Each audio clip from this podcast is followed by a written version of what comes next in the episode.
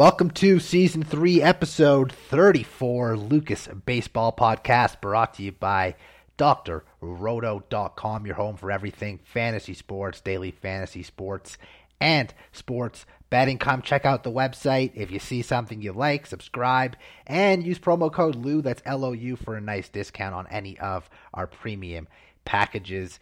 I'm Lou Landers, joined by my co host Lucas Beery, and on today's episode, we're looking to 2022, examining strategies we used in 2021 that we will use again, and also what we might change. We'll also talk outfield and pitchers, discussing strategies and certain players. Lucas, before we begin, take a moment, promote your work at drroto.com.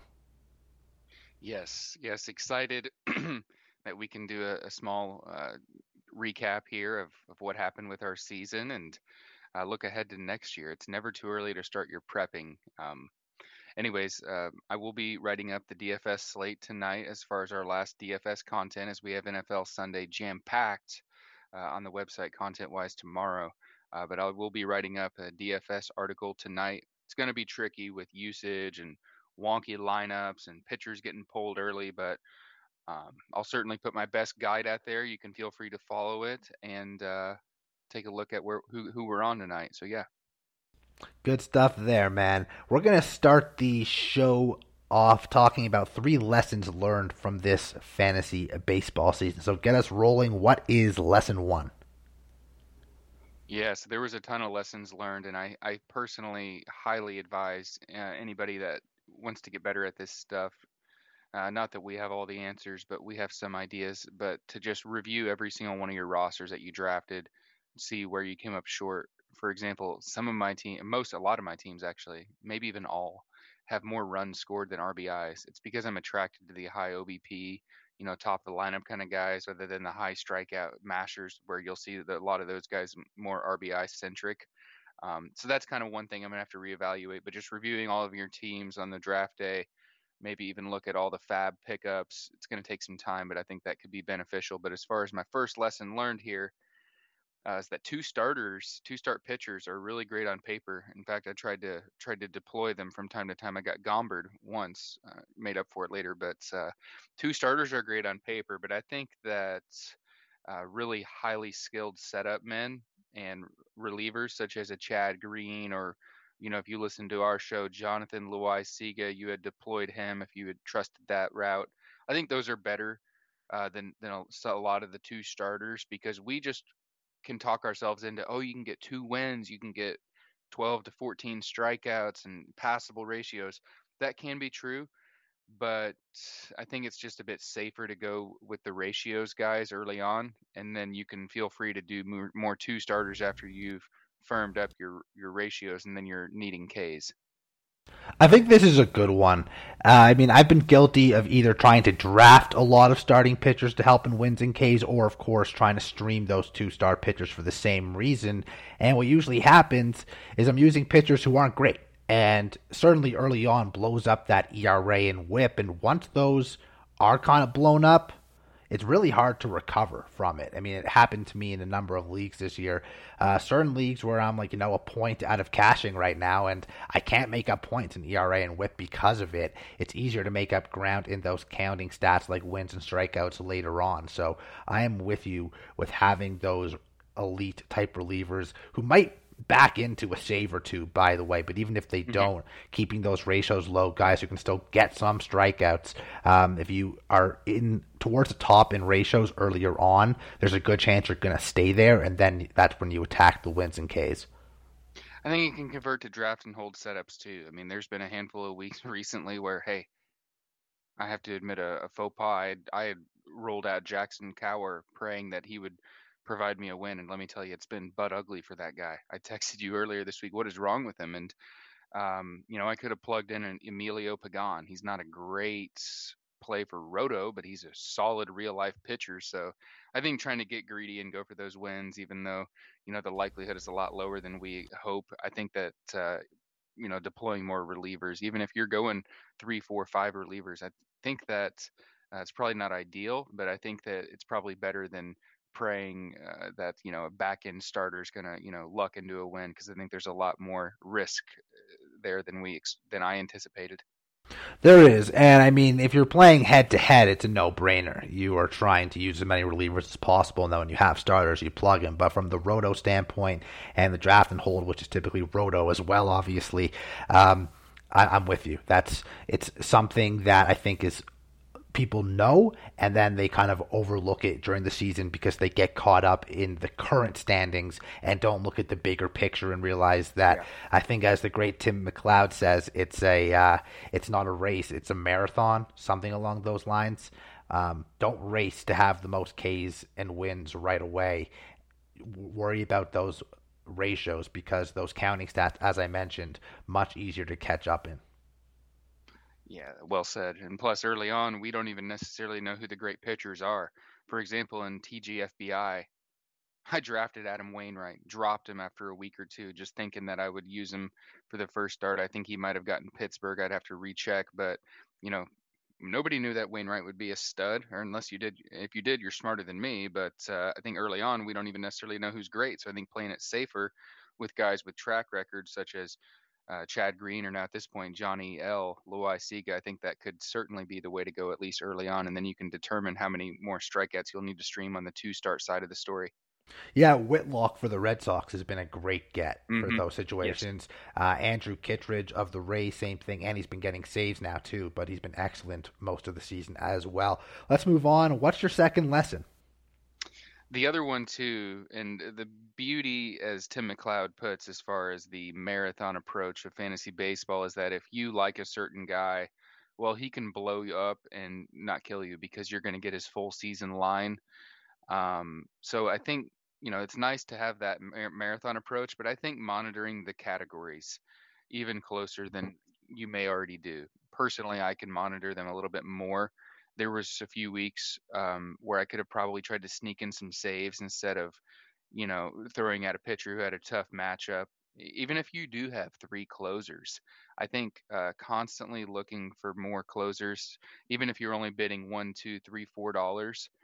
Um, I think just uh, you know rolling out four RP, I think that that actually can work in 15 team leagues. I always, I would always kind of try to do you know five or try to do about six or seven starters in search of those wins but uh, you know can kind of kill your ratios and i think monitoring categories like saves and strikeouts is huge just because uh, you can sneak in some of those saves from time to time and plus even if a reliever does blow up they're only going to blow up over maybe two to three innings during the week rather than if it's a starter who blows up he probably went four five six innings giving you even more earn run damage than a reliever can if he gives up a show, solo shot or two I mean, this is very true because you know what? Even if you have a lot of saves, you have three closers. I found that you really can never have enough, even in the leagues where you can't trade. Uh, injuries occur, guys get traded. I mean, in one of my main leagues this year, I had three closers heading into the end of July. After the trade deadline, I had zero. Lost a ton of ground in saves because of it, and I wasn't worried because I was like, oh, I'm, you know, second in saves. I got three closers, no big deal. And if I hadn't picked up Drew Steckenrider prior to him getting the majority of saves for Seattle, I would have dropped four, five points in saves. And in mm. this particular league, especially, that's the difference between second and fourth place. Exactly. And you're going to always think that you're set up on uh, saves whenever you have those three guys. But uh, as you pointed out with your anecdote and you're not always set up. So I think look always looking for more closers never hurts because spending a few bucks will never kill you if you're just using a roster spot on it. I know a lot of the times we're doing seven man bench with no IL on NFBC. Uh, but uh, hey, those guys that picked up Kyle Finnegan on the Nats uh, before they made those deadline moves uh, some NFBC geniuses, Rob DiPietro and Phil Dussault. Uh, those guys are looking pretty for being a week early and throwing a dollar or two down on uh, Finnegan. So I think that's kind of the, the the better move is to just always keep looking for those relievers, even if you think you're set on saves.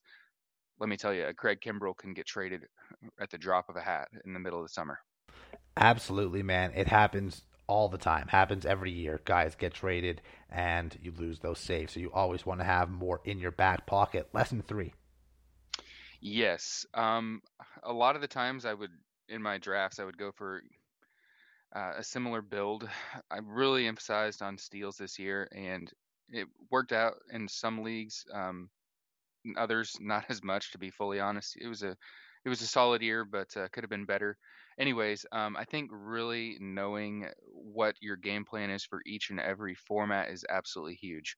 I know this is probably a very obvious point, but it's a point that I wanted to make because I experienced it firsthand playing in a 12 team NFBC online championship. I finish I'm finishing like sixth or seventh in there, and uh, I don't feel great about that. But um, my problem was, is in my opinion, is that um, I just didn't necessarily firm up the offense with really, really lockdown players uh, early on. If I would have hit on a handful of studs later on, perhaps that would have solved that.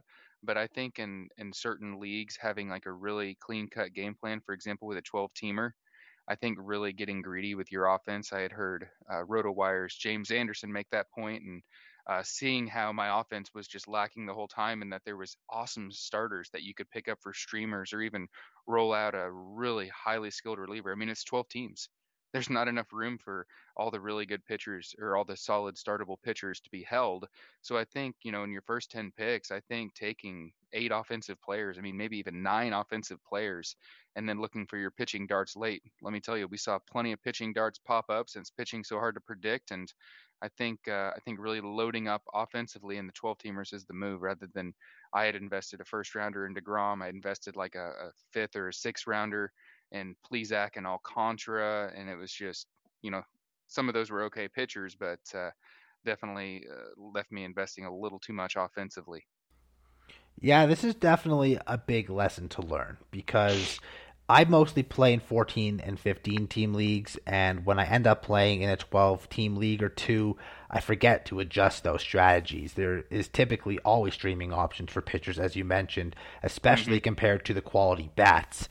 Uh, you want to load up on your offense, just make sure you have at least two anchors for your rotation, some quality relief pitchers, and stream the rest. And I think the other thing, too, that I had noticed, man, this is going to be true next year. I have a very confident feeling my thing was is man, I don't want to get left out on saves. I don't want to get left out on saves.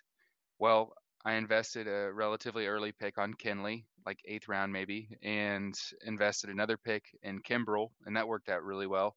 Oh, and then by the way, at the end of the draft, I picked up Alex Reyes, not even knowing what his role was, but knowing that we've always liked him as a talented guy. Well, I was rolling those three closers out there, and I stormed out to a huge lead in saves. But the thing is, is that there was saves every, not every week, but you could find saves on the wire, and they were fairly cheap. You could probably get a closer for under fifty dollars a FAAB uh, in these twelve teamers. So I think uh, I think not necessarily paying as much for saves, maybe get one anchor and then a couple of dart throws, knowing that hey, you can roll two closers out there for a while, and you can find saves as you go. But really investing in those bats that you have a firm belief will be good. I think that's the key uh, for my strategy for 12 teamers next season. A strategy that I've had some trouble with, admittedly. Better at 15s. For sure, for sure. Let's move things over to position by position questions. We did this for catcher, first base, second base, third base, and short on our most recent episode today. Outfield, starting pitching, and relief pitching. So we'll start with the outfields. Are you changing your outfield strategy in 2022, or are you happy with how it went in 2021? I had a firm strategy uh, heading into this year that I wanted to wait on outfield a lot. Maybe get a few guys that I felt really good about, maybe that one stud, and then uh, fill it in with some values as we went on. But knowing that around pick 200 to pick 300, maybe pick 350, that there was a lot of guys that I liked. Well, as injuries hit, as underperformances hit, uh, that position that was quote unquote deep uh, turned out to not necessarily be as deep. I think platoons also play a huge factor in uh, this as well. Um, so next year, I think uh, I think you can take the depth of outfield, and I think you can take that to an advantage if you're willing to invest early in it. Um, I think obviously multi-position guys are huge too because you just have so many more choices with those. So I think investing a bit more uh, and outfield is going to be my key next year, as I perceived it as a deep position. And uh, listening to a lot of people out there, they've had trouble filling outfielders, and um, it's just been one of those weird things where it seemed deep, but it wasn't necessarily as deep as we thought. Yeah, I definitely need to change mine. In the past, I've kind of always felt it's such a deep position. I can get 2 mm-hmm. guys late turns out this year at least I was dead wrong. Most of the formats we played, you need five outfielders in your starting lineup, which is the second most you need on your team besides pitchers. It's vital to get good ones. And in the past, I've also seen that in the sixth round, let's say, I have two outfielders already rostered, so I think to myself, oh, I don't need another one right now. I could wait. And mm-hmm. pretty much what happens is I take a worse player to try and fill a position I have none of, rather than taking a great player and filling out the outfield. And at that point in the draft, too, you're better off taking the best player, not drafting purely based on their position. I think so. I think so. And um, whenever whenever you just have that depth of outfielder, I mean, it's going to give you a choice. Like some people are just stuck using the two games of Brandon Nimmo, who, by the way, awesome on base, but in Roto, uh, killed me power wise. Let me tell you, man, that was just oof. I had a handful of shares of him, including on that 12 teamer. He sapped my power. He has like eight homers this year. Anyways, I think just having the deeper uh, roster on the outfield side just gives you choices. You're like, okay, I don't need a two game week this week. I can deploy a four game week of my outfield seven, who, by the way, is a pretty decent player. So I think that's fair four game Would, half week. I meant. yeah, no, for sure. Uh, so Tyler O'Neill has had a really interesting season. He's been quite good. I think better than a lot of people would have expected. With that being said, would you consider drafting a guy like that between picks 100 and pick 120?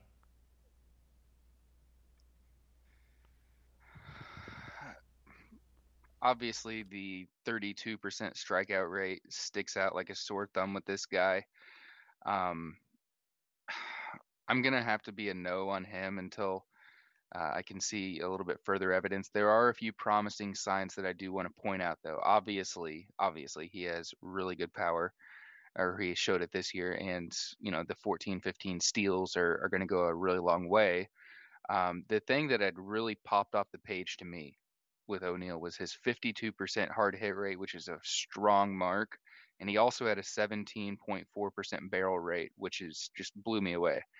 Uh, there's a possibility that uh, he can keep up, you know, a two eight, not a 280, but you know, a 250 to 260, an okay batting average with power while striking out 32% of the time. But ultimately, that is a bet that I'm not willing to make with such a high strikeout rate. Uh, what do you think, Lou? I mean, chances are I'll probably not be drafting him that highly. There's no denying, of course, mm-hmm. the fact that he's been good this season, power and speed. But in that top 100, 120, I feel there's just safer players. They may not have the O'Neill upside, but mm-hmm. I also don't feel like they could flop and destroy mm-hmm. me because I used such an early pick. I would honestly, and until you're actually in the draft room and you click the guy, it's a different story. But I don't know where his ADP is going to go. We came up with our outline, said maybe top 120. That could be way off. That could be, uh, you know, he could be a top 75 guy for for crying out loud. Uh, but I don't know. Like if he's going in that Ramon Laureano, you know, kind of top 140, I could see myself dipping in and grabbing maybe one share because if this is a uh, a, a, a skill set that he has where he can you know, get into his bag and hit his homers with the batting average while striking out 30% of the time. Maybe even cuts it down to 25%, which would be amazing to see, like Teoscar Hernandez did, a profile that's similar, in my opinion, to this. If he can, if he can, uh, you know, be maybe around a 140 to 120 pick, uh, where he's maybe a sixth or a seventh, eighth rounder. Um, I don't know. I could maybe talk myself into a share or two, but I'm kind of out at this point. Yeah, I'm I'm gonna take the pass. Just simply, yeah. there's a lot of great players in that in those spots, and it is enticing I, though. it is enticing, but do you see him improving upon this season? If you see him improving and even getting no. better, then there's a l- tremendous amount of upside. But if you see this as the ceiling and maybe he hits it again, there's other players in that range that can do similar things and who I just trust more.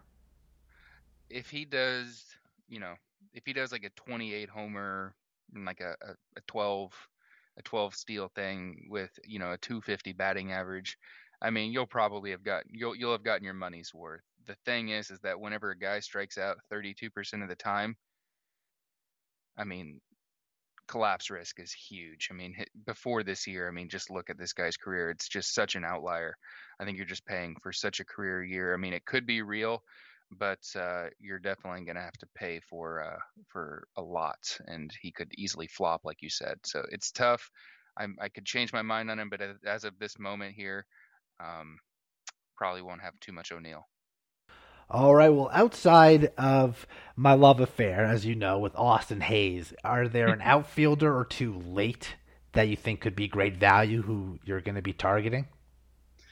I'm not sure what the value is going to look like for this guy since he's had a scorching hot uh, September, which really helped out his numbers. But if you look at uh, a post hype guy, Andrew Benintendi, he's been very serviceable this year. 132 games played. He's got okay power, 17 homers, chipped in eight steals, and just kind of did the little things 63 runs and 73 RBIs. 277 batting average. That would help me, and almost that would help me a ton in my leagues if I were to get a solid batting average like that. And by the way, he's always been a decent batting average guy, if not good, with the 290 batting average uh, on his ledger whenever he was younger with uh, more hype and helium.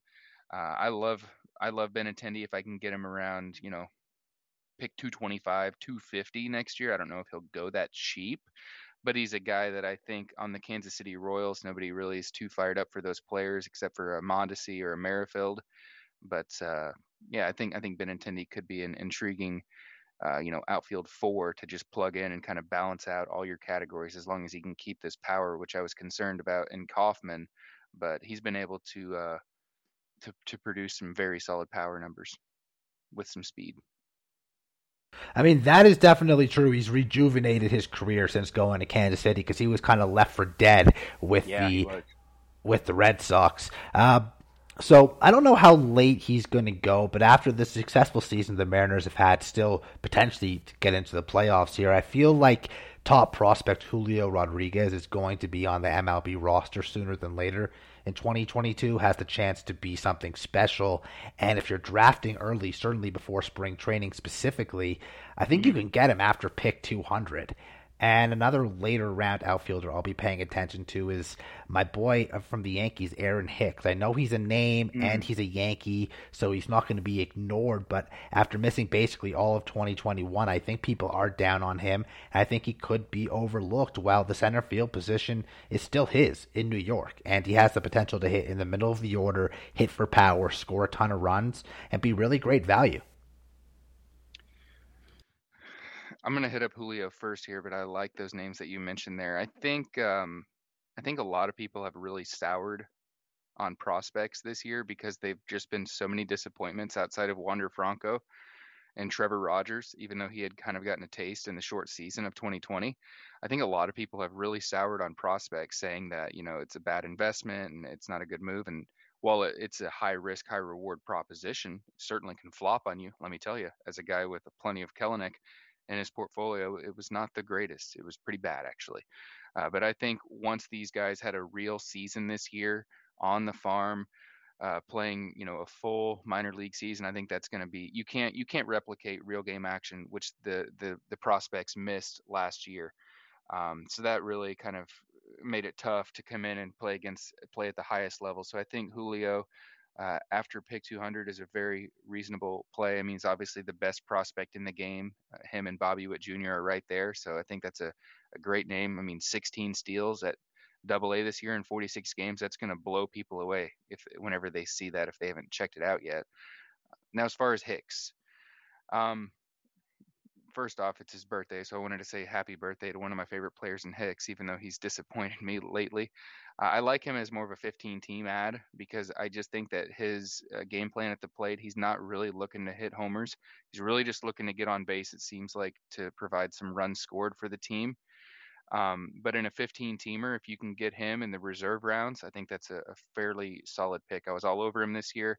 I had to pay for him in the pick 250 range where he was actually an active starter on my team. But if you can get him in the reserves, I'm going to have to ding him down a little bit because of the myriad of injury issues. But I would still be on him if he came as maybe outfield five at, at worst or in the reserves even better. Yeah, um, I mean, I'm a big Hicks fan, and I, I would hope that he can be healthy. I want to move things over to the starting pitchers. Uh, structurally speaking, how might you draft starting pitchers in 2022? Because for me, after draft season, I was really kicking myself for not going starting pitcher earlier.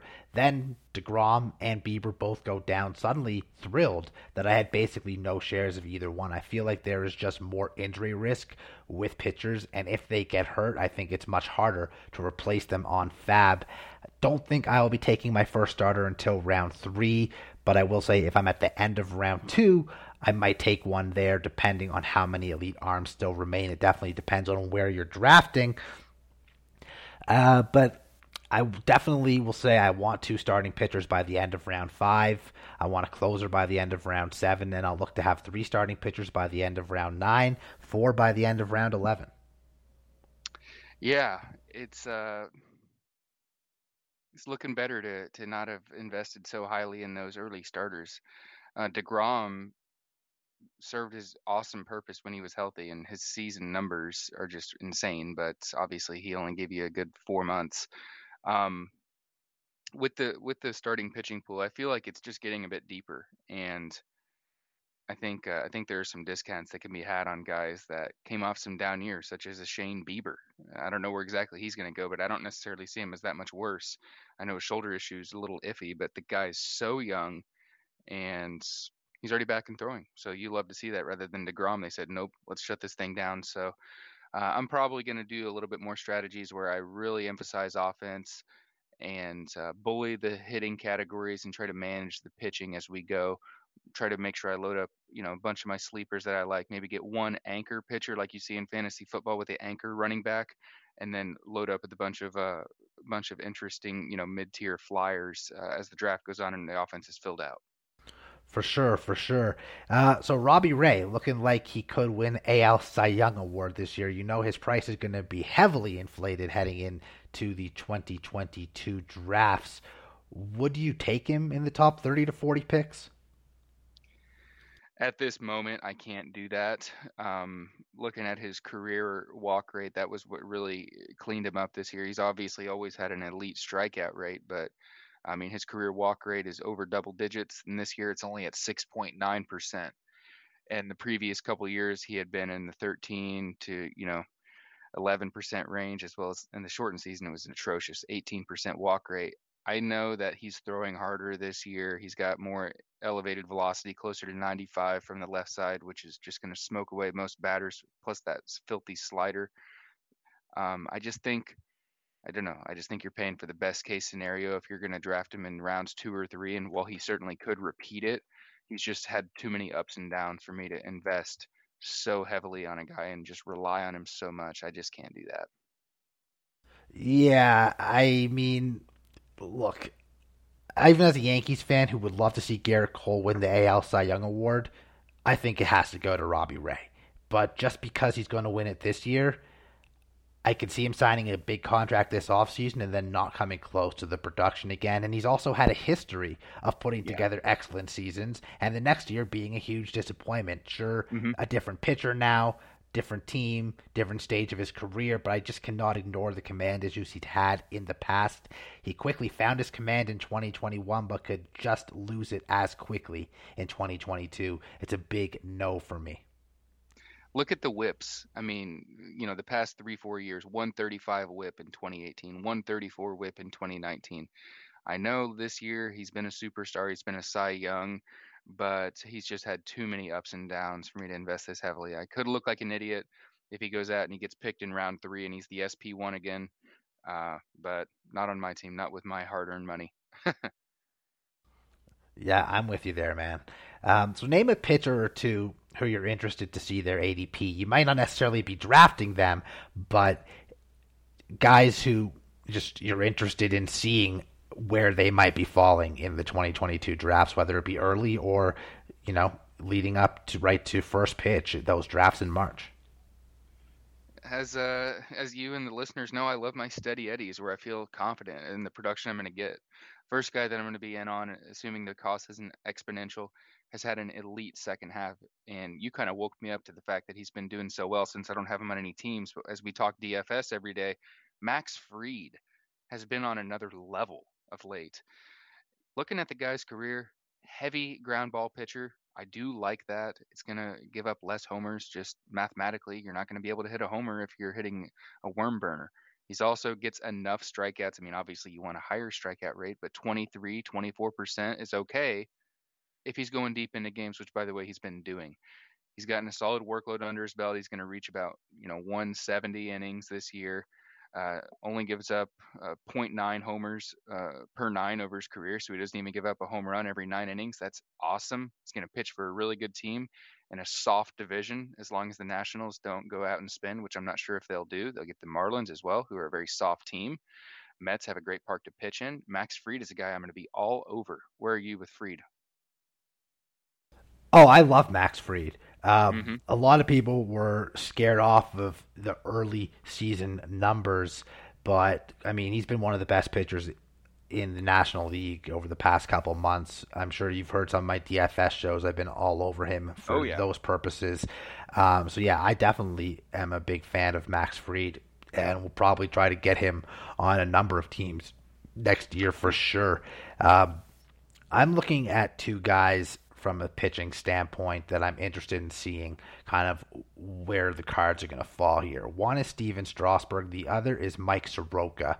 Strasburg oh, wow. was terrible when he pitched this year, missed most of the season afterwards. It's possible he might just be toast, will never be the same guy. But if I can get him after around 11, 12, I think I would take a shot on him as the SP4 because he has been the man prior to. And then with Soroka, still so young, seems to have so much promise, then he gets injured, and they've no doubt set him back. And he might miss a chunk of time in 2022 because of it as well, but could be an interesting stash, assuming he has no setbacks, which at this point we can't really assume. But I think Mike Soroka could be one of those guys that uh, really helps your team if he's healthy. Yeah, I've heard a lot of people um, dismissing Soroka heavily, who's one of our favorite players, my favorite player in specific. Um, good news on him is that he's 24. He's getting a full off season of rest, and the thing is, is that he had he had the Achilles issue, and then he had retore it. Well, the thing is, is if you look into his news, which I've done, have being an investor in him, he actually his body rejected uh, the um, I believe like the stitches for his Achilles, his body just like rejected it, and then that's where it just didn't heal very well. He had to even undergo an exploratory surgery, which that petrified me whenever I read that news note this summer. But basically, it just seems like the surgery just didn't go very good. Um, but hopefully, they can get him dialed in. The fact that he's 24 is a huge uh, benefit for him, so I'll be in on him uh, fairly cheap, uh, depending on where he goes. I don't want to overpay for him since he does have big risk, as both of these guys do. But with Strasburg, I think you'll be able to get him after pick 200. I would imagine. I don't really know how anybody can plug him into their lineup and feel too confident. So I think that he'll be very cheap, similar to Soroka. He could be toast, but uh, we we can't forget how elite Strasburg was. I know Sale was kind of that way, where he yeah he's a Tommy John surgery guy, but he has so much talent. I think Strasburg is a, a touch below that, but uh, you kind of get my point there. Yeah, I think he's also older than Sale, if I'm not mistaken. I I might be yeah, wrong on that. Yeah, 33. so he's it's not like he's you know uh, under 30 and it might be a lot of gas left. I think the biggest thing is velocity. If he doesn't have that velocity anymore, he's not going to be the same pitcher and it's going to hurt you. Uh, relief uh, pitchers, let's move over to there. Any changes you might make to your relief pitching strategy? I know off the top, one of the lessons was trying to grab a lot of saves, but maybe we can elaborate on some of that. Yeah, we'll be quick here. Um, really, in my in my draft and hold setups, um, on the NFBC platform. It's just a tougher game, but it's fun too. Um, I just didn't have enough saves, man, and that sucks. A lot of my uh, relievers kind of lost their job as the year went on, uh, whether it's due to injury with Taylor Rogers, who kind of barely even had the job to begin with, or Craig Kimbrel, who got moved, or Diego Castillo, who uh, kind of got moved into a, a timeshare. So I think what I'm going to try to do next year is invest in two guys that I feel really confident in two maybe top 10 maybe top 15 guys where you feel pretty good about them obviously you can never feel great about a reliever we saw a guy like trevor rosenthal not even throw a pitch this year who was drafted heavily and early uh, and then in addition to the two guys that i feel are trustworthy i'm going to go ahead and i'm going to load up with at least four or five guys that I feel like are on the periphery of saves. That may feel like an overinvestment. I'll have to do some drafts and see how it actually pans out. But as these guys, as the season moves on, it's a six month grind, and these guys are going to lose their jobs, and some of them are going to get hurt. So I think really making sure that you lock in that category. There's a lot of points to get in that category. So I think making sure you've invested plenty in it, I think is going to be key for me next year. I think you're probably onto something there, man. And I say it every year to myself. I'm going to make sure I get a legitimate closer, I have a clear job, and then I resort back to my old ways and I wait on saves. And that strategy to wait certainly can pay off at times, but it's really hard to hit on those picks with there just being so much uncertainty on what is going to happen, who's going to close for each team. I tried to avoid that this season. Uh, you know, I took Rays relief pitcher Nick Anderson in many, many places, all early drafts, and you know how I was rewarded? With him getting hurt and not pitching for me when I needed him. So, not to say it scared me away from necessarily taking a guy early, but I feel like the flow of the specific draft I'm in is really going to determine what I do for saves. If guys start going early, I'm going to have to jump in and grab one. But there's just there's there's wins and losses no matter mm-hmm. how you do it. You can wait there and you can still get burned, and you can go early and you can still get burned. So it's one of those things where really I think saves comes down to managing it on FAAB. I think so, and and kind of what my strategy was appealing towards, you know, with the with the two top 15 guys, and that's an arbitrary number, but and then you know four or five guys that are like kind of buzzy names that are going to cost a top 500 pick is more in the draft champions. Now you were kind of referring to more of the kind of seven man bench leagues where, um, you know, it's possible that you could try to find them on FAAB, but it's just so tough, and it can work out but I don't necessarily think it's foolproof. And I think some years you could literally get left in the dust spending up your money on the Julian Merryweathers coming away empty-handed. Uh, yeah, but I mean, that, but... I mean, I'm I'm just going to throw out some names for you: Trevino, Steckenrider, Estevez, even on Colorado, Cesar Valdez early on. Um, I mean, those are just four off the top of my head, piecing together a bunch of saves. If you add all those guys up and the saves, you're I think at around 40 saves. So, I mean, it's not that crazy. And then after the trade deadline, new guys take over for the Cubs, um, so on and so forth. New guys took over in Washington, new guys took over in Miami. So you you can absolutely do it. You just have to be very active. Certainly, certainly, and and in those more FAAB leagues, I think I'm okay a little bit more waiting on my other closers. Of course, I do want one that I can plug in and start getting saves from day one. But uh, I think in the Draft Champions League is where I left myself um, a little bit too short, and that's a strategy I'm going to have to reevaluate that we'll be discussing with our off-season shows. Absolutely, man. Uh, we have a little bit more time here, so another closer question for you closer by committee around Major League Baseball is about as big as it has been ever, I would say. And because of that, we've talked about the importance of those elite closers, guys with jobs who can get you, as you mentioned, saves from day one. Do you think the price of those types of guys is going to go up from where it was this season? I certainly could be wrong here, but I believe it will. I think I think fourth round is where they're going to go in almost all drafts. Um, and I think you're going to see plenty in round three, which is, in my opinion, a little unprecedented. I'm not sure if we've seen that a whole lot. You could correct me if I'm wrong there, but I think in general, a lot of people have felt, uh oh, I didn't get enough saves this year. I had to waste so much money on FAAB. Um, you know, for me, example, for me, for example, in TGFBI, to give you a real life example, yeah, I did go ahead and I picked up some random guys such as Dylan Floro, but you know what? I deployed him for two weeks and I didn't get a save during that time span. So that's kind of a waste of a roster spot, even though you could never have predicted that. So I think with the headache of saves, I think the locked in Haders, Hendrikses, um, and maybe even eh, maybe even some others, uh, such as we'll see where Aroldis gets put up. But I think that the price is going to go up on saves. What do you think? I mean, I think that there's going to be a slight bump in the value of those top of the line guys for sure. It wouldn't surprise mm-hmm. me.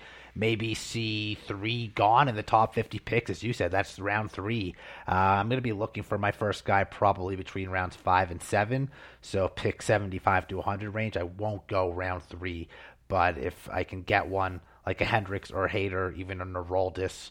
Um, I'll probably grab one in round five, and if I'm at the end of round four, I might do that. Certainly, it's going to be interesting to see how this stuff goes. Um, yeah, I'm not sure if the price will go up. Like I said, we'll have to wait and see, but I can certainly envision it as it seems like I've heard so many people talking about the headache of saves, and I think kind of going for the best of the best out there that are more likely to keep their job. They're more likely to get uh, great ratios. They're more likely to get a higher strikeout rate because you're just drafting a better player. I mean, you wait till, you know, you wait till closers 20 through 30. I mean, there's a reason they lose their jobs. They just aren't that great compared to, you know, the elite players that are on great career trajectories. I'm with you there, man. Everyone, this has been the Lucas Baseball Podcast brought to you by drroto.com. You can subscribe to many of our packages, any of them really. They're all good. You all get different stuff. Of course, you can get the all access for sports betting season long and DFS. We have MLB, NFL, NBA, NHL, PGA, esports, DFS, fantasy sports, and sports betting content with an amazing lineup optimizer as well. Sunday morning start sit with Dr. Roto and DFS last call with expert Chris Emmerich, who won 40 grand in week three. Both shows stream live in a Discord. Lucas, you have any final thoughts here? Go out and win those championships on Sunday. That's all I got. That's all he's got. A man of many words during the podcast and a man of few words at the end. I'm Lou Landers, co host Lucas Beery. Thanks for tuning in to Lucas Baseball. We'll catch you next time.